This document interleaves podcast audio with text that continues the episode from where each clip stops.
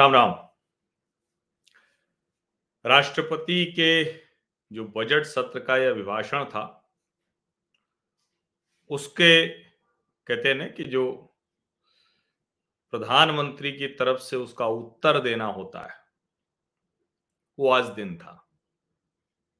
और प्रधानमंत्री नरेंद्र मोदी बोले, अभी तो हर कोई जानता है कि प्रधानमंत्री नरेंद्र मोदी जब बोलते हैं तो हर बार अपने भाषण में कुछ तय करके आते हैं, कुछ स्टैब्लिश करते हैं।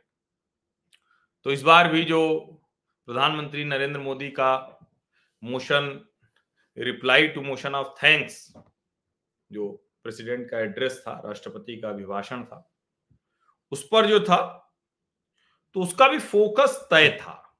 अब ज़ाहिर है क्योंकि चुनावी वक्त में हम आ गए हैं भले अभी अधिसूचना नहीं जारी हुई हो, लेकिन चुनावी वक्त तो आ गया है। और ज़ाहिर है, चुनावी वक्त आ गया है तो जो अभिभाषण है, उसका जवाब जो होगा, उस पर जो जवाब देंगे प्रधानमंत्री, जो विपक्ष के लोगों ने सवाल खड़े किए हैं तो उसमें चुनावी कुछ न कुछ तो होगा ज़रूर। और इस बार जो आम तौर पर नारा चुनावी रैली में होता है, इस बार प्रधानमंत्री नरेंद्र मोदी ने सदन में लगवा दिया। अब की बार 400 पार। अब शशि थरूर का मैं पहले ज़िक्र करूँ, उसके बाद प्रधानमंत्री के भाषण पर आऊँगा। उन्होंने कहा कि प्रधानमंत्री नरेंद्र मोदी बार बार एक ही चीज़ को, एक ही भाषण को दोहरा रहे हैं। मुझे समझ भी नहीं आ रहा है कि वो थक गए हैं या कुछ और बात है। हम प्रधानमंत्री के जो भाषण की कला है, उसका बड़ा सम्मान करते हैं। लेकिन आज जो था, ये बहुत बेकार था, हल्का था बिलो फॉर्म था। और इसलिए हमें बहुत नहीं उम्मीद करनी चाहिए, क्योंकि बार बार वो एक ही स्पीच दे रहे हैं। नेहरू जी साठ वर्ष पहले मर गए हैं। लेकिन आज भी वो उनकी बात कर रहे हैं। प्रधानमंत्री नरेंद्र मोदी को क्या हो गया है? मुझे लगता है उन्हें फ्रेश एनर्जी की ज़रूरत है। अब ये मैंने क्यों भाषण पर बातचीत शुरू करने से पहले, क्यों मैंने ये विपक्ष के नेताओं की बात की, शशि थरूर की बात की, और मैं गौरव गोगोई के भी शब्द आपको बता देता हूँ। प्रधानमंत्री के शब्द, वो जो मल्लिकार्जुन खड़गे को जवाब दिया था उन्होंने, वो उसी से जो यूपीए का काम था उसको लेकर वो कह रहे हैं क्या बस फ़र्क इतना है कि मल्लिकार्जुन खड़गे ने जो अपनी जगह है, अपने पद की गरिमा बनाए रखी, सदन की भी। प्रधानमंत्री के बोले में बहुत कड़वाहट है अहंकार है। और मुझे लगता है कि कुछ ऐसा ही है जो राहुल गांधी ने कहा था कि रावण अपने अहंकार से हारा था, अपने अहंकार से अंधा हो गया था। और ये जो महाराजा सरकार है, ये न इन्फ्लेशन देख पा रहे, न मणिपुर में आग देख पा रही है। और वो कांग्रेस को आरोप लगा रहे हैं कांग्रेस पर, कांग्रेस को दोषी ठहरा रहे हैं। कांग्रेस के एक और सांसद के सुरेश कह रहे हैं कि ये पॉलिटिकल स्पीच थी, वो हमेशा कांग्रेस पर हमला करते हैं, यूपीए गवर्नमेंट और नेहरू पर हमला करते हैं। अब जब मैं एक के बाद एक देख रहा हूँ तो प्रधानमंत्री नरेंद्र मोदी ने जो कहा, वही आगे आ गया है। और अब सीपीएम के नेता हैं, ये एमपी जॉन बिटास ये कह रहे हैं कि इस देश में सबको सपने देखने का हक है। प्रधानमंत्री को भी 400 सीटें का, सीटों का सपना देखने का हक है। लेकिन प्रधानमंत्री नरेंद्र मोदी का आज का भाषण सचमुच थोड़ा अलग था। और मैं बिना किसी लाग लपेट के कहूँ तो जब मैंने भाषण सुनना शुरू किया तो बड़ी देर तक मुझे लगा कि आज प्रधानमंत्री नरेंद्र मोदी उस जोश और ऊर्जा के साथ हमलावर नहीं है। लेकिन जब प्रधानमंत्री नरेंद्र मोदी एक के बाद एक आंकड़े गिनाने पर आए, जब उन्होंने बताना शुरू किया। तो समझ में आया कि आज दरअसल प्रधानमंत्री नरेंद्र मोदी क्या कहना चाह रहे हैं। क्या वो बताना चाह रहे हैं। अब उसमें सबसे पहले तो उन्होंने सदन में, जो कि ज़ाहिर है चुनाव के नज़दीक पहुँच चुके हैं, अंतरिम बजट पर यह भाषण था तो उन्होंने कह दिया कि भाजपा आपकी बार 370 पार और एनडीए 400 पार। उन्होंने ये भी कहा कि भाई एक ही प्रोडक्ट बार बार लॉन्च करने से दुकान को ताला लग जाता है, कांग्रेस की दुकान के साथ यही हो रहा है।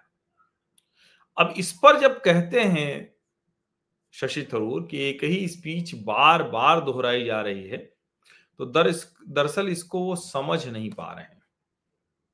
वो स्पीच नहीं है वो प्रधानमंत्री नरेंद्र मोदी के कामों का लेखा जोखा है।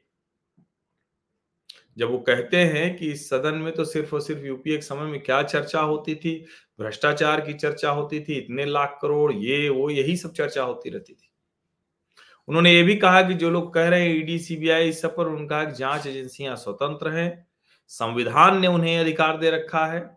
और ये न्यायालय का काम है कि उनका जो भी काम है, जो उनके एक्शंस हैं, उस पर वो टिप्पणी करें।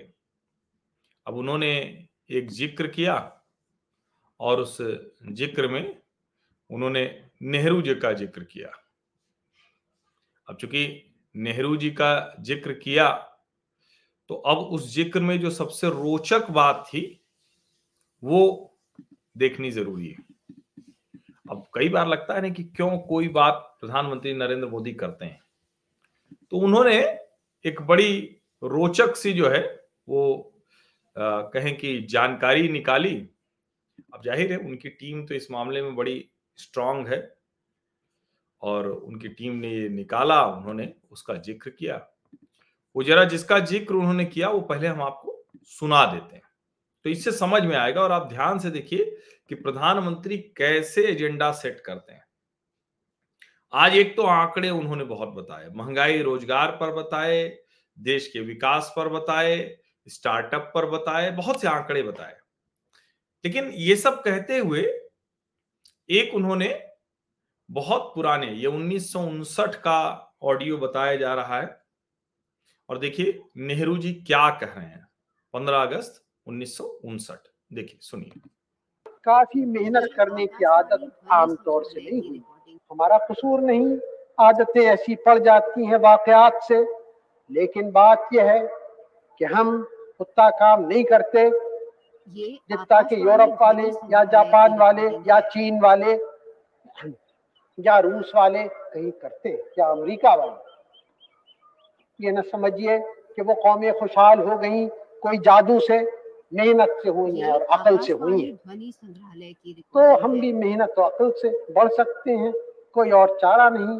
हिंदुस्तान काफ़ी मेहनत करने की आदत ये उसमें वो कह रहे हैं कि हमारी आदत नहीं है हम हिंदुस्तानी जो कि lazy Indian not as hard working as people from other country वो अमेरिका यूरोप ब्रिटेन की बात कर रहे हैं और वो बता रहे हैं कि कैसे उन देशों ने कैसे तरक्की की कौन सी वो वजह थी उनकी ताकत, उनकी शक्ति, उनका श्रम। और आपको अगर ध्यान देखें, ध्यान से देखें तो प्रधानमंत्री नरेंद्र मोदी बार बार श्रम योगियों की बात करते हैं। और आज मैं एक बात कह रहा हूँ, मैं चूँकि जिसको कहते हैं ना कि लगातार अपने अगल बगल के ऑब्जर्वेशन करने की मेरी आदत है, और मैं तो विश्लेषक ही हूँ एनालिस्ट हूँ। मैं कोई अब मतलब जिसको कहते हैं कि सामान्य रिपोर्टर के तौर पर तो मेरी भूमिका रही नहीं तो मुझे उन चीज़ों को इत्मीनान से गहरे में देखने की आदत है। क्योंकि आप कोई खबर बता रहे होते हैं तो आपकी भूमिका अलग होती है, आप विश्लेषण कर रहे होते हैं तो आपकी भूमिका अलग होती है। मेरी भूमिका थोड़ी अलग वाली हो गई। अब ये जो अलग वाली भूमिका है, जब मैं इसके बारे में बता रहा हूँ तो आप भी ध्यान से देखिएगा।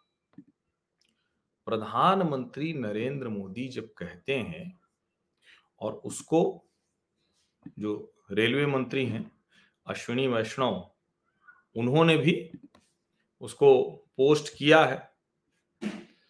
लग जाते जिस काम को 80 साल कांग्रेस कार्यकाल में मोदी जी ने कर दिखाया 10 साल में। 80 साल लग जाते उसमें। वो जो पिछली सरकारों के कार्यकाल में जो टाइम लगता था और मोदी की गारंटी करते हुए उन्होंने ये पोस्ट किया है 2014 से 24 में 10 साल में चालीस हज़ार किलोमीटर, चालीस हज़ार किलोमीटर। ये रेलवे पटरियाँ, चालीस हज़ार किलोमीटर ये जो साझा किया है। और जब हम इसको देखते हैं ना, कई बार हम सोचते हैं कि रेलवे इलेक्ट्रिफिकेशन जो पटरियों का, वो इलेक्ट्रिफिकेशन होता है। तो जब हम कई बार इसको देखते हैं तो कई बार लगता है तो प्रधानमंत्री नरेंद्र मोदी ने उसका ज़िक्र किया था कि भाई कैसे कहते हैं कि मोदी रहे कि ना रहे, कोई रहे कि ना रहे थर्ड लार्जेस्ट इकोनॉमी हो जाएँगे तो उन्होंने 2014 के अंतरिम बजट का ज़िक्र किया था। और उसके बाद उन्होंने कहा था कि एक महान अर्थशास्त्री दुनिया के हुए थे तो उन्होंने बताया था कैसे हम ग्यारहवीं हो गए तो बड़ा कमाल हुआ और हम तीस साल में तीसरी सबसे बड़ी अर्थव्यवस्था हो जाएगी।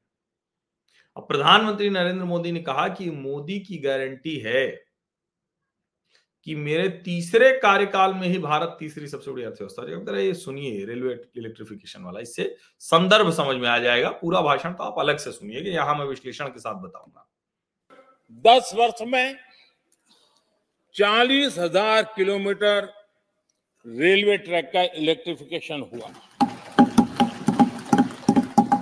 अगर कांग्रेस की रफ्तार से देश चलता, इस काम को करने में अस्सी साल लग जाते।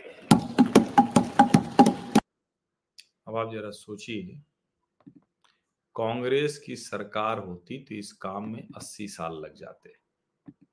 और ऐसे ही उन्होंने दूसरे भी, सारे जितने ऐसे काम हैं, उसके बारे में भी उसका ज़िक्र किया। और जैसे कांग्रेस पार्टी हर चीज़ को खारिज करती है तो अंग्रेज़ी में कैंसिल कल्चर बड़ा चला हुआ है। तो उसका भी ज़िक्र प्रधानमंत्री नरेंद्र मोदी ने किया, सुनिए। कांग्रेस में एक कैंसिल कल्चर डेवलप हुआ है। कुछ भी है कैंसिल कुछ भी है कैंसिल ये ऐसे कैंसिल कल्चर में कांग्रेस फंस गई है, अगर हम कहते हैं मेक इन इंडिया तो कांग्रेस कहती है कैंसिल हम कहते हैं आप, आत्मनिर्भर भारत, कांग्रेस कहती है कैंसिल हम कहते हैं वोकल फॉर लोकल कांग्रेस कहती है कैंसिल हम कहते हैं वंदे भारत ट्रेन, कांग्रेस कहती है कैंसिल हम कहते हैं संसद की नई इमारत, कांग्रेस कहती है कैंसिल यानी मैं हैरान हूँ, ये कोई मोदी की उपलब्धियाँ नहीं है देश की उपलब्धियाँ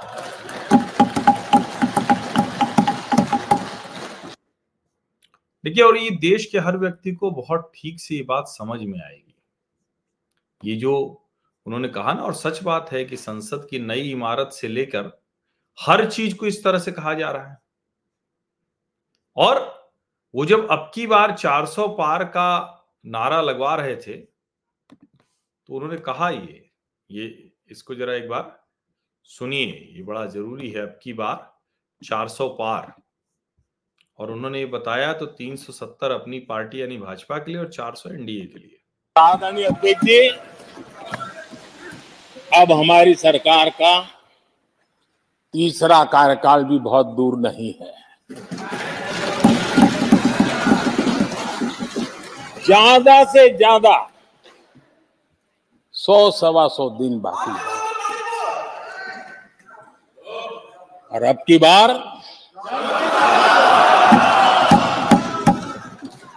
पूरा देश कह रहा है, अब की बार खड़गे जी भी कह रहे हैं। आदरणीय अध्यक्ष जी। ये नारा सदन में लगवाने के पीछे, और देखिए अभी एक वीडियो वायरल हुआ था। जिसमें खरगे जी कह रहे थे 400 पार, अब की बार 400 पार। हालाँकि वो तंज के मूड में थे, लेकिन उन्होंने भी वही बात कह दी। उन्होंने वही बात कही। और प्रधानमंत्री का आज का भाषण, जब ईपीएफओ में 18 करोड़ वो रजिस्ट्रेशन कहते हैं तो वो रोज़गार के आंकड़ों पर बात कर रहे होते हैं। जब महँगाई पर नेहरू जी और इंदिरा जी का ज़िक्र करते हैं जब वो कहते हैं कि हमारी सरकार ने किस तरह से स्केल और स्पीड काम की बढ़ाई, चाहे वो रेलवे इलेक्ट्रिफिकेशन हो, चाहे सड़क हो, चाहे दूसरे काम, चाहे वो जो प्रधानमंत्री गरीब आवास योजना है, चाहे शहरी ग्रामीण हो तो वो ये कहते हैं कि इसमें किसी में साठ साल, किसी में अस्सी साल, किसी में सौ साल वो ऐसे बताते हैं। दरअसल, वो ये बता रहे हैं कि अगर नरेंद्र मोदी की सरकार नहीं होती भारतीय जनता पार्टी की ये सरकार नहीं चल रही होती। तो अभी कितना हम कहा पहुँच सके होते और जो ये बार बार होता है कि भाई कुछ भी हो जाए, कुछ भी हो जाए, वो मतलब देश तो अपने आप आगे बढ़ जाएगा। देश की क्षमता है, लेकिन उस क्षमता को नेतृत्वकर्ता की ज़रूरत हमेशा रहेगी, आवश्यकता रहेगी और है। वो आवश्यकता है। वो बहुत आवश्यक है कि देश के लोगों को ये समझ में आए कि जब नेतृत्व करने वाला ढंग का होता है तो अपने आप चीज़ें स्वतः स्फूर्त तेज़ी से चलने लगती हैं और उसमें नेतृत्व करता थोड़ा और मेहनत कर दे तो उसकी रफ्तार कैसे बढ़ जाती है? लेकिन जब नेतृत्व करता ही उस अंदाज का ना हो तो जो चीज़ें स्वतः स्फूर्त भी होनी होती उनमें अड़ंगा लगने लगता है काम रुकने लगते हैं, थोड़ा दाएँ बाएँ होने लगते हैं और फिर इसीलिए मतलब दस साल, बीस साल या अस्सी साल कितने साल में काम होगा? ये साफ़ साफ़ दिखता है। और प्रधानमंत्री नरेंद्र मोदी का आज का भाषण दरअसल पूरी तरह से आप उसको कह लीजिए श्वेत पत्र जैसा समझ लीजिए। रिकॉर्ड वो दे रहे थे, अपना बही खाता दे रहे थे और ज़ाहिर है हमलावर तो वो कांग्रेस पर ही होंगे ना, यूपीए पर ही होंगे ना, गठबंधन पर ही होंगे ना, और किस पर होंगे? और जब उनको जवाब देना है तो उनके पास दो ही तो काम है, जैसे विपक्ष के पास दो काम है, अपनी कोई उपलब्धि हो, कोई योजना हो तो वो बताए, और साथ में सरकार पर हमलावर हो। यही काम होता है। तो इसमें तो दोनों अपने अपने अधिकारों का उपयोग कर रहे हैं। अब ये है, जिसकी बात थोड़ा सा सच के नज़दीक दिखेगी, जिसकी बात जनता को लगे, नहीं नहीं, यही तो हम भी सोच रहे थे। जब वो थोड़ा सा उसी तरह का दिखने लगेगा तो उसको जनता मानने लगती है। मैं विशेष रूप से विपक्ष ने जो संकल्प लिया है, उसकी सराहना करता हूँ। उनके भाषण के एक एक बात से मेरा और देश का विश्वास पक्का हो गया है। कि इन्होंने लंबे अरसे तक वहाँ रहने का संकल्प ले लिया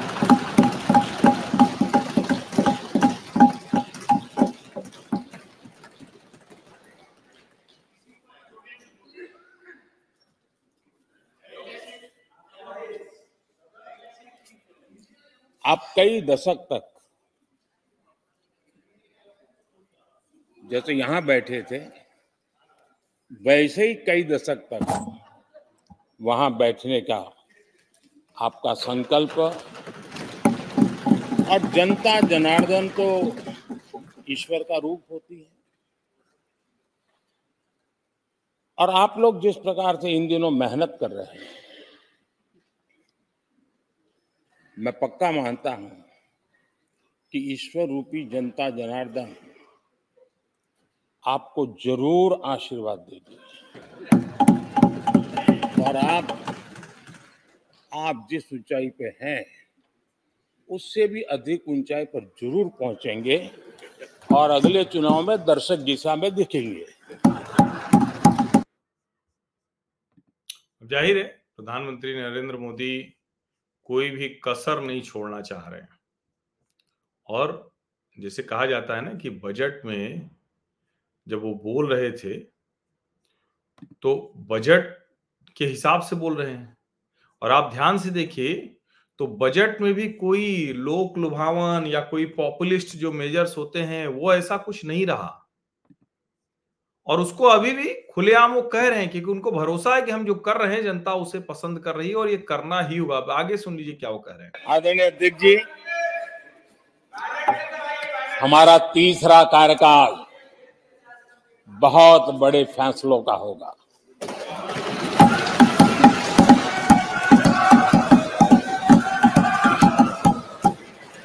मैंने लाल किले से कहा था। और राम मंदिर प्राण प्रतिष्ठा के समय भी मैंने उसको दोहराया था। मैंने कहा था, देश को अगले हज़ार वर्षों तक समृद्ध और सिद्धि के शिखर पर देखना चाहिए। तीसरा कार्यकाल अगले एक हज़ार वर्षों के लिए एक मज़बूत नींव रखने का कार्यकाल देखिए, ये वो मूल बातें हैं जिसको प्रधानमंत्री नरेंद्र मोदी बजट अभिभाषण पर जो मोशन था उसका जवाब देते हुए कह रहे हैं। अब की पार 400 पार एनडीए के लिए, जो फ़र्क है यूपीए और एनडीए में, जो महँगाई और बेरोजगारी, इस पर जो लगातार लगातार, जो एक झूठ फैलाने की कोशिश की गई, बहुत स्पष्टता से उसको प्रधानमंत्री नरेंद्र मोदी ने चिन्हित करने का काम किया है।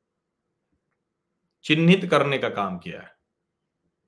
और इसीलिए मैंने जो कहा ना कि सदन में ये नारा लगवा दिया तो ये नारा लगवाना सिर्फ़ इतना भर नहीं था। और जब हम ये सारी बातें कर रहे हैं तो ज़ाहिर है कि विपक्ष भी तो कुछ न कुछ कर रहा है। विपक्ष क्या कर रहा है? राहुल गांधी अभी भारत जोड़ो न्याय यात्रा कर रहे हैं। उन्होंने पूछा कि जीएसटी से फ़ायदा हुआ तो हाथ उठाओ। सबने हाथ उठा दिया। अब बेचारे करते तो क्या करते? हाथ नीचे कराया। लेकिन देश की जनता ने राहुल गांधी को आईना दिखा दिया। मुझे लगता है कि जिस तरह की स्थिति है, उसमें देश की जनता बहुत कुछ देख रही है। और मतलब मुझे तो आश्चर्य भी होता है कई बार कि राहुल गांधी क्या करना चाह रहे हैं, कैसे करना चाह रहे हैं, उनके साथ जो सलाहकार हैं वो क्या बता रहे हैं। लेकिन कुल मिलाकर एक जो कनेक्ट करने की स्थिति होती है, जो जनता को लगे कि हाँ विपक्ष उनके हक हित की कुछ बात कर रहा है, लेकिन वो होता हुआ दिख नहीं रहा है। बहुत मुश्किल है।